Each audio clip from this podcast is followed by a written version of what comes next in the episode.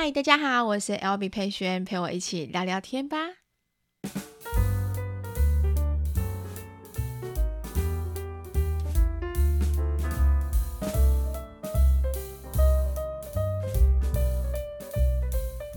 嗨，大家好，欢迎回到今天的 Podcast。我们好久不见了，对不对？因为最近小朋友就是停课，已经下迈入了第三个礼拜的时间了。好，所以我一直没有办法有拿出时间来可以录我的 podcast。我真的很想念这里，你们知道吗？因为这边的话呢，是属于我一个小小的秘密基地，可以跟大家一起聊聊天，那可以抒发一下我自己心情的地方。最近的话呢，台湾的疫情啊，其实一直在逐渐的升温，应该是这样讲，是升温到有点快速，到大家其实有点措手不及。确诊的案例啊，一直不断的每天都在创新高，这种感觉就好像是你随时随地出门的时候，你就觉得好像你会中奖的感觉一样。尤其我们看到身边周遭的朋友，还有家人，一个一个中奖，其实就会担心下一个会不会是自己。那因为家里又有小孩子的感关系嘛，所以呃，那个焦虑感的话就会更多一些。可是目前我的身边的家人跟朋友确诊之后的症状真的是算比较轻微一点，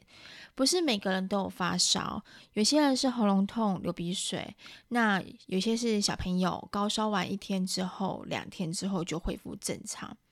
是真的比较像是感冒的状况。他们跟我形容就是有点像是你咽喉发炎的重感冒那种感觉，就是吞东西的时候你会觉得很不舒服。那味觉的话，好像都有一些改变，因为我觉得应该是那种身体不舒服的时候，其实你就变得比较没有食欲，不太想吃东西，所以吃任何东西你都觉得没有味道。我小姑呢，前阵子也是确诊，那她跟我形容，她说她吃水饺皮，就是吃水饺，水饺皮跟肉，她是分不出来那个味道到底在哪边，然后沾了酱油就很像是好。像那个酱油沾了很多很多水，加了很多水一样，怎么沾都没有味道，所以吃东西就变得非常非常不好吃。但还好是他们恢复的状况都还蛮不错的，就可能两天、三天之后、四天之后，体力就慢慢的恢复回来。那我自己的话呢，也是一直告诉自己要放宽心。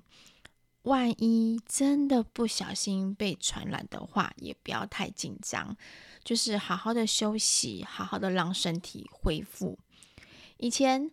呃，我们经历过流感，我们也经历过肠病毒。其实小孩子的肠病毒也很可怕，哎，就是只要一中奖的时候，那三四天，甚至应该是一个多礼拜，副作用也很多，嘴巴破啊，手脚破啊。那个过程也是非常的煎熬，最害怕就是会遇到像流感的或肠病毒的重症，这种的话我们都会担心说会夺去小朋友的生命，所以其实我们就必须要看待，用一个比较平常心去看待这一次的疫情，任何一个疾病它都有可能有分轻重症的状况。所以身体的抵抗力很重要啊！平时的话呢，真的就要去多保养。那我这阵子其实接到蛮多私讯，大家都问我说：“那你们家会不会帮小朋友打疫苗？”这个问题还蛮尴尬的。我没有在公开的场合，就是公开的呃粉砖上面去跟大家聊这件事情，因为聊了的时候呢，通常就会。有很多派会出来，那我这个人其实是比较爱好和平，我不喜欢跟别人吵架，不喜欢去争执，说什么东西是对的，什么是东西是错的。那关于儿童疫苗的部分的话，我自己目前是还在观望中，我只有在限动上面简单说明一下，嗯、因为我觉得。儿童疫苗这个想法是，我觉得疫苗它上市的有点太快，那我自己在观望的一件事情是，我是担心这些疫苗在三五年内会不会让发育中的孩子有任何的副作用，这我没有办法去把握。任何医生也都没有办法去保证，因为呃，它上市到后续的实测的时间其实是没有那个数据出来的，没有实际的数据出来的，所以我就会比较担心这一点。再加上我们家嗯嗯最近其实就在打那个生长激素嘛，那生长激素其实也是打药剂在里面。那生长激素跟儿童疫苗会不会有产生其他的副作用？那这些东西我也不知道，我没有问过医生，医生是说应该不会有，但应应该不会有。呃，你们就知道，因为呃，儿童疫苗疫苗这种东西，新冠肺炎的疫苗是在去年的时候才上市的嘛。那你我们我们跟会不会跟生长激素有任何的副作用？其实医生也没有办法完全的跟你保证。所以，我现在目前就是用比较天然的方式帮孩子们去增加抵抗力，吃吃食物的原型，然后不吃加工食品，让他们多吃一些蔬菜水果，每天吃个维他命，然后多运动，早睡觉。就先暂时用这种最原始的方式去增加他们抵抗力，那我们也会嗯比较放心一点点。之后的话呢，我会分享许多食谱的料理，就是例如像煲汤之类的。刚好我家最近有多了那个金小万的万用锅，用这个的话呢，我想说就可以比较简单，也不会浪费太多时间，就可以做出很多那种浓郁的煲汤的口感。如果家里没有电锅，就是没有这个锅子。就是万用锅的人的话，你们也可以改成电锅，电锅也是 OK 的。所以希望大家之后的话，看到嗯、这类型的影片的话呢，就可以跟大家一起帮家人去增加自己的抵抗力。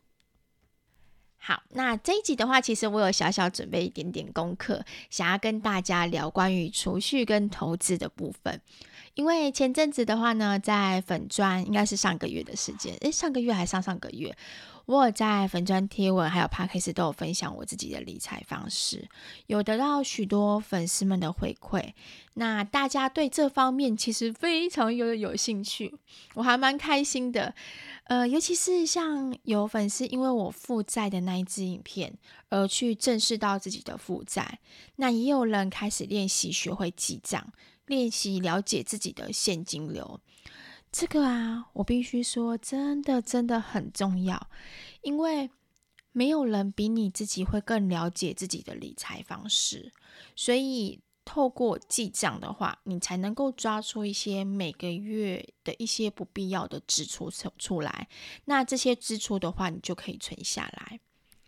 那大约细细记账的时间，你可以记大概三个月的时间。这三个月就是大钱小钱，你都要把它记下来哦。就是分类一下食衣住行，然后不管今天你花多少钱，你就把它记在这些归类里面。这样子的话呢，你就可以大概可以知道你自己每个月的花费是多少。那我自己的话呢，我是都是把固定支出写出来。呃，应该这样讲，就是我自己。长期的去做记账动作之后，现在我就不会记那些细细的小账，我就是把固定的支出会写出来。这样子的话呢，我大概就可以知道我一个月可以花的生活费是多少。那么呢，我就只会用这些生活费，不会去超过这个数字。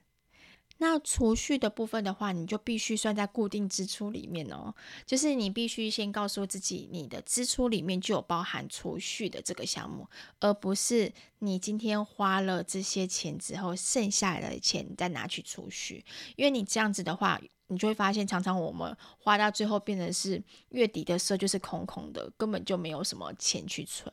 所以呢，储蓄就会是我每个月的固定支出。我每个月的固定支出大概是这样，就是有房租费、保险费、储蓄或者是投资这两个，我会把它分在一起，储蓄或投资的费用，然后家里的水电费、小朋友的教育费，我大致上的话呢，就会分成这一些，这些的话就是我每个月一定都会固定支出的钱，然后剩下来的话呢，就是我生活费。如果我发现，这个月生活费的支出比较少的话，那我就会去呃，从我的饮食开销，就例如我可能这个月就多做一些省钱料理，那就可以让我的生活的饮食费用的部分就可以去控制下来。那我就可以少少出去外面吃，像我们一家五口出去外面吃的话，其实一定都是基本两千多块钱起跳。如果去吃那种呃百货公司的餐厅啊，什么东西的话，一定是这样起跳。那储蓄的话，当做固定支出的话，其实我会养成这个习惯，是因为以前呢，我在负债的时候，我每个月都会交给银行八千块钱。那时候跟银行债务协商，我就跟他们说，我一个月的呃薪水下来大概是两万多块钱，所以我最多最多只能给银行八千块钱。那那时候协商下来，好像是我记得。印象是还款大概是五年的时间吧，五年还是还是四年，我忘记了。反正就是我每个月都会固定八千块钱，八千块钱去给银行这样子。那我必须在那个时间内年限内把这些钱还完。那当我还完这些钱之后，其实我依旧还是付钱给银行八千块钱哦，只是我现在目前付的那八千块钱是从原本是付给银行负债嘛，还我的负债，但是现在变成是付到我自己银行的户头里面。这个习惯我就没有改变，因为你你们可以想象一件事情，每个月你可能会缴一些卡费。如果假设你每个月的卡费是一万块钱，你把钱交给银行，然后每个月每个月这样缴，当你那些卡费卡费还完的时候，其实你是有能力可以拿出这一万块钱的。所以你不能因为说你还完负债了，耶，我还完了，然后呢，你就继续花钱，就忘记存钱这件事情。你一样就是告诉自己说，我还是一样把一万块钱拿出来，然后放在这个户头里面，你假装。你还是继续在还银行的钱，但其实你是存在你自己的户头里面，这个户头是不能动的。我不会给这个户头有什么提款卡啊，或者说我也不会给户头这个户头可以有领钱的机会。那我就会继续的一直每个月一样存，一样存，一样存。那久而久之，你就可以存下你的钱。那开始存钱之后的话呢，我们就会开始想要投资了，对不对？那最近蛮多人有问我说，那个很夯的。NFT 跟加密货币这些我有没有买？那 N NFT NFT 大家问我说，你们你我买了什么东西？那其实这些我全部通通都没有买，因为我的头脑很简单，游戏规则太复杂的，或者是新商品这个东西商品我不懂的话，我就不会去碰它。其实。我是有试着去了解过，但我真的觉得太复杂，太复杂了。每一个版本都很多，就算有那个懒人包给我看，我看完之后，我还是觉得说：天哪，这这个风险有一定的风险在之外，我觉得我没有办法去掌握到它的风险性，所以我就觉得算了，我放弃。我不喜欢太高风险的东西，而且。我每天都有好多事情要忙，妈妈嘛，就是要忙小孩子，忙什么东西，忙很多工作上面的事情，我很难有时间去守在那里，一直去看涨幅起跌，或者去研究有什么新的商品。但我不是说这些商品不好哦，只是如果你不够了解他们的话，你就不要去碰它。我知道有一些人啊会。告诉我们说，就是，哎，你既然赚了钱呐、啊，你就不要死守你手上那些钱，你要去利用钱滚钱啊。我们也知道要利用钱的复利，这样你存钱就可以存得轻松一点。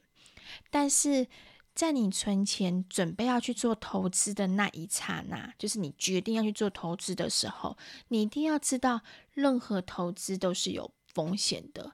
那你投资之前的时候，你是不是可以承担这些风险？如果你现在辛苦存的这些钱，因为某些原因跌了，或者是变少了，你是不是可以接受这些结果？那你要评估过后之后，你再开始投投去投资，走入投资的这一步，这样你的心里才不会得失心太重。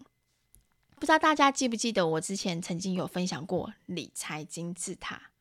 这个理财金字塔是我在做嗯保险的时候，常常跟我的保护们去分享，就是当他们医疗规划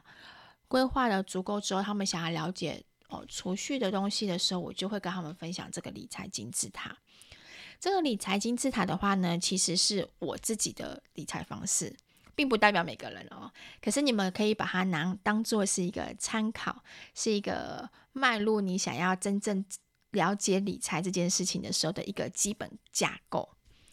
像我自己的话，我一定会先储蓄。储蓄的话呢，我会用定存或者是保险的方式。为什么我会用这两个方式？是因为以前我会告诉自己要去做强迫储蓄的动作，尤其在一开始不会存钱的人，保险是一个很好的强迫储蓄的工作。它就像是你每个月从你的户头里面，时间一到十五号就从里面扣钱出去，然后到这个保险里面，那它可能六年期到了，时间到之后，这笔钱就会给你。那当然利息真的很低啊。保险的东西不用去看它的利息预定利率或多高，它是真的是比较低一点点。可是因为你有强迫储蓄的动作，可以预估你六年后是一定有这有这笔钱的。因为大多数的月光族是因为他连这个强迫储蓄的习惯，呃，这个动作是完全没有的，所以。他们就必须靠这样的方式去让自己有开始练习存钱的机会。那当他开始练习存钱的机会之后，他就会觉得，哎，慢慢的，他习惯每一个月都会有一笔固定的支出是在储蓄上面之后，他就可以存下他的第一桶金。好，那我们刚刚回到刚刚我们说的金字塔，金字塔的最底端，我们要开始慢慢的往上去盖的时候，我们的金字塔底端是基础累积够多的时候，我们才会慢慢的往上爬。所以我的理财金字塔会分成三个阶段，第一个阶段叫做打地基，我的地基一定要盖得够稳。我才会走向第二步，第二步就是中间那个那一块往上叠的那一块，我才会开始去做投资。嗯、我打个比方，其实这个比方不是每个人一定会按照的方式，只是我自己的一个经验谈好了。假设我今天我的金字塔的底端是一百万，当我存到一百万之后，我就会开始往上去投资。可是要记住，我不是拿这一百万。就是我存到了这一百万去投资哦，这是我金字塔的地基，我不会去动我的地基，我不会去动它，所以我之后的动作是什么？我下一步的动作是会把我原本存的钱，就是我在打地基的时候，可能每个月我存一万好了，那我打地基的钱，因为我一一百万我已经存到了，我要往上了，那原本的这个一万块钱，我就会拿去开始往投资的方向。所以你会发现，我从一开始到现在，我的动作都是一样的。我每个月存一万，存一万，存一万。一开始的存一万是在打地基，存到了一百万之后，我要开始投资基金或者是零股股票。我开始往上存的时候，我的一万块钱就变成是存到呃零股或者是存到基金里面，只是后面存的方式不一样。这样对我而言，我的钱就是慢慢的累积上去，因为。嗯、为什么我要特别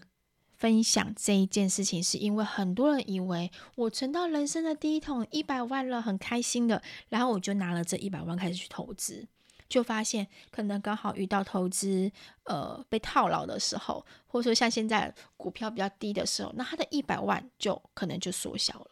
这个一百万的话呢，就会像是你的理财防护网一样，你之后在你往上去做投资的时候，你就比较不会去担心。原本你存的钱会变得更少。我知道我的方法可能很笨，但我的脑袋其实就会很清楚的知道我现在目前的现金流在哪边。我也不会因为存钱这件事情而有压力，因为我从头到尾都是一万一万在存。然后呢，我这一万也不会因为投资我就变到两万，变到三万，或是我的原本的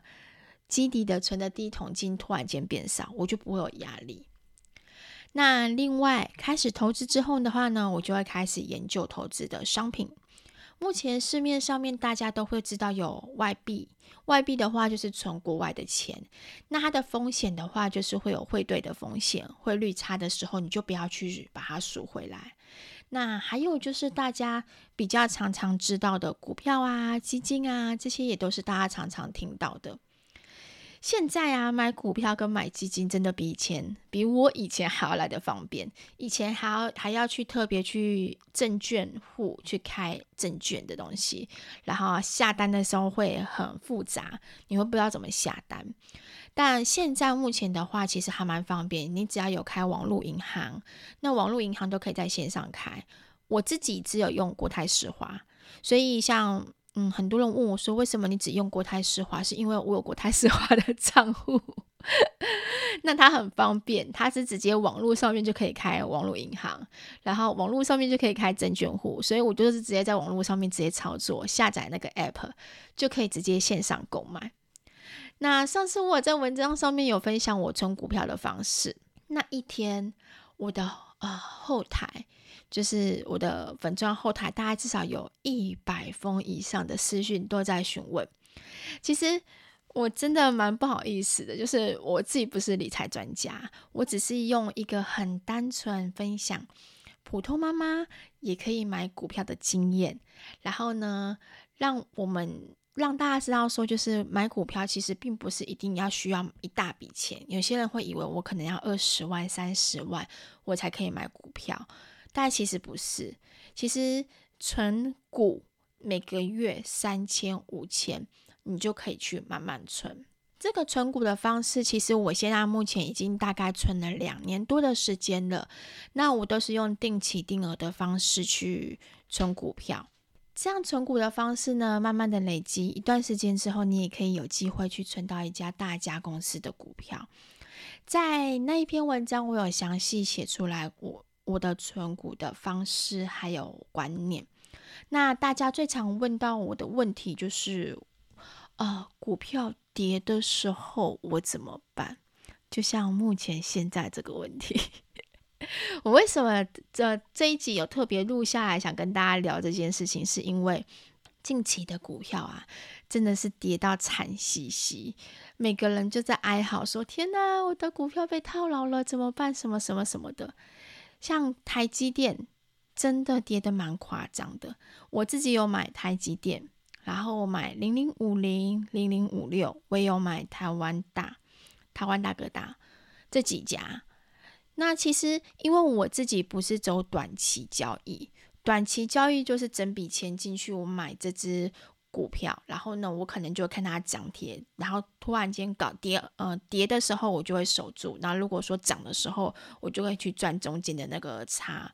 差差差额嘛，那这样讲吧，差额，反正就是可以赚中间的部分，然后马上赎回来就可以赚一笔。我不是走这样短期的交易，所以对我来说，现在目前的跌真的没有差。我大概预计给自己存了大概三年的时间。这些钱的话，我就会慢慢的放进去，慢慢的累积。那很多人也问我说，我要怎么去选？呃，公司要选什么呢？其实你只要就是选大家一点的公司，那些文公司的话呢，其实都比较不会有太大的风险在，还是会有风险，只是那个风险就是不会有，呃，像有一些股小家的股票，可能就是一跌跌完之后就完全爬不起来那一种。像，所以为什么我会选择台积电啊、零零五零啊、零零五六这几只股票，就是因为它的呃涨跌的部分是非常的稳定的。那我们的买股票的时候，通常那个系统里面都可以去测试你自己是属于什么类型的投资者，像有分稳健型，有些分积极型，有些分是比较保守派的，那他就会推荐你哪几家的股票，你也可以去做参考。那我自己的话就是选这几家，我自己听过，那我也比较放心的。呃，还有人问我一个问题，就是那你现在目前投资到现在，你的投资报酬率大概在多少？好，关于这个问题的话呢，其实是要等到我领回这笔钱的时候，我才可以跟大家讲投资报酬率是多少，因为那时候你才知道说你自己。这几年当中投资的钱赚了多少？现在目前看根本就不准，因为现在目前的股票就是起起伏伏，起起伏伏。我知道，我就是在今天跌得比较股票比较好买的时候，我记得我就多放一点钱，我可以多存一点。所以大家记得，你要怎么去 算投资报酬率的话，就是在你赎回的那一刻，然后呢，你可以才可以知道你自己的投资报酬率。那赎回的话，我通常都一定，我们赎回的时间点一定会是选择它在涨的时候去赎回会比较好。嗯，上面都会有报表，他会告诉你说你这段时间你投资的钱投资了多少，然后呢，大概。投资报酬率是多少？他也会帮你算出来。像我现在目前都是负的，都是负的，因为就是存的钱刚好在遇到现在目前跌的时候，所以都是负的。那我自己就想说，好，没关系，反正之后只要等到我要赎回的那一天，它是涨的就可以了。那如果赎回那天它还是跌怎么办？就继续放着等喽，就继继续等，等到它之后再涨起来就可以了。投资存钱是我自己的方式是这样子，跟大家聊这个东西，其实我是觉得还蛮有趣的，因为我自己从负债到理财，然后慢慢的去正视自己的嗯金钱，这一路走来，其实算是跌跌撞撞的。从以前比较懵懂无知，我以前是真的懵懂无知，物质上的东西我都会觉得。嗯，反正我如果赚钱啊，赚钱我就买啊，赚钱我就用啊，我不会去分辨自己是想要还是需要，所以导致过去的我负债，然后呢去债务险上信用破产，然后到我还完那些钱，花那段时间，到现在目前，呃，我开始学会理财，然后慢慢帮自己累积一些钱，所有赚的钱都是我自己呃赚来，自己存，然后自己。去分配我该怎么去用，那辛苦中间有一段时间一定会有煎熬期。我记得我最煎熬其实生小孩的，已经已经有他们三个了，然后担心只有三宝爸的薪水的时候，那一段时间是我们这个家庭里面最最最辛苦的时候，因为我真的是必须超级精打细算，可能。嗯，如果可以有时光机带着你们一起回去的时候，你们就会觉得说哇，Albee 你们你以前真的是还蛮会，蛮会撑过这段时，应该这样讲吧，蛮会撑过这段时间带着孩子们。但是呢，我不想给孩子们一一个观念，就是爸爸妈妈好辛苦，然后过得很苦，我们家很没有钱什么什么的。小时候，我的父母常常会为了钱的事情吵架。就是为了钱的事情，然后两夫妻吵架，吵给小孩子看，然后也让我曾经有那么一度会觉得，好像我是父母的负担的感觉。所以我跟三宝爸结婚的第一个共识，我就曾经跟他讲过，因为我是这样子过来的，所以我不希望以后未来我们两个在钱的事情上面跟孩子们吵架，然后。在不是跟孩子们吵架，在孩子们面前吵架，然后有什么事情我们可以好好沟通。如果真的辛苦，我们一起撑过那段辛苦的时间。所以小朋友其实没有太大感觉，他们只知道说，哎，就是呃，有一段时间我们可能全家人一起吃一个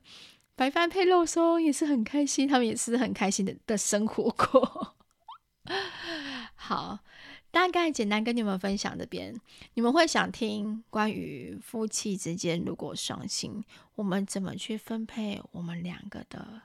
薪水吗？我知道有一些夫妻他们是 AA 制，就是他们很多东西会一人一半。那有一些是必须把钱全部都交给老婆去掌管，就是家里某一个人是理财的人。那我们家的话，嗯，我想一下，我们家应该算是蛮。自由、彼此信任派的三宝爸跟我，我们大概都知道户头是多少钱，彼此的户头是多少钱。他，我很鼓励他可以存他自己的钱，所以我不在乎他有没有存私房钱这件事情。在我们家没有什么私房钱，每个人都是自由的、独立的去存自己的钱啊。那三宝爸他也觉得我自己赚的钱就是我自己的钱。所以，我们两个对于在金钱这块的话呢，是给彼此很高的一个自由度。好，如果你们有兴趣的话，我们之后可以再来分享。好，今天的话呢，大概简单跟大家聊一下，就是关于理财金字塔这件事情。因为我觉得我有必要是跟大家说清楚关于理财、储蓄跟投资，尤其是在当你存到人生第一桶金的时候，你是要拿第一桶金去投资，还是把第一桶金留下来，用你平常存的钱，就是的存钱的方式，再从零开始继续去投资？我自己是倾向第二个，就是我的第一桶金其实都还是在的，但我每个月存的钱，换个方式投资在，就是用投资的方式去存股票、存基金这样子。这样子的话，我们的理财理财金字塔才可以慢慢的往上叠。那最上面那一层，你们应该猜得出来，我最上面那一层是什么了吧？最上面那一层的话，就是希望可以用下面的钱去买我心目中我想要的房子，但有点难哦。最近 看房子看得有点辛苦，差点有点点想放弃的感觉，想说是不是应该之后再来等一下？其实钱放在身边，你不用担心钱，呃。因为买了房子，然后背了房贷而有负担，其实好像也不错。我自己的近期都是在这样纠结，但我觉得没关系，就是走一步算一步。所有家人平安、身体健康，在这疫情当下就是最重要的。好，那今天就跟大家聊到这边喽。希望下一集的话呢，我可以如期的按照我每个礼拜的进度更新，不要再拖那么久了。如果呢，你们有想要听什么样类型的，嗯，跟我聊天的话题的话，那你们都可以留言跟我说，留言我都有看哦。谢谢大家的留言。之后的话，下一集我会再回复，呃，大家的留言，听众给我的回馈。好，那我们就下期见喽，拜拜。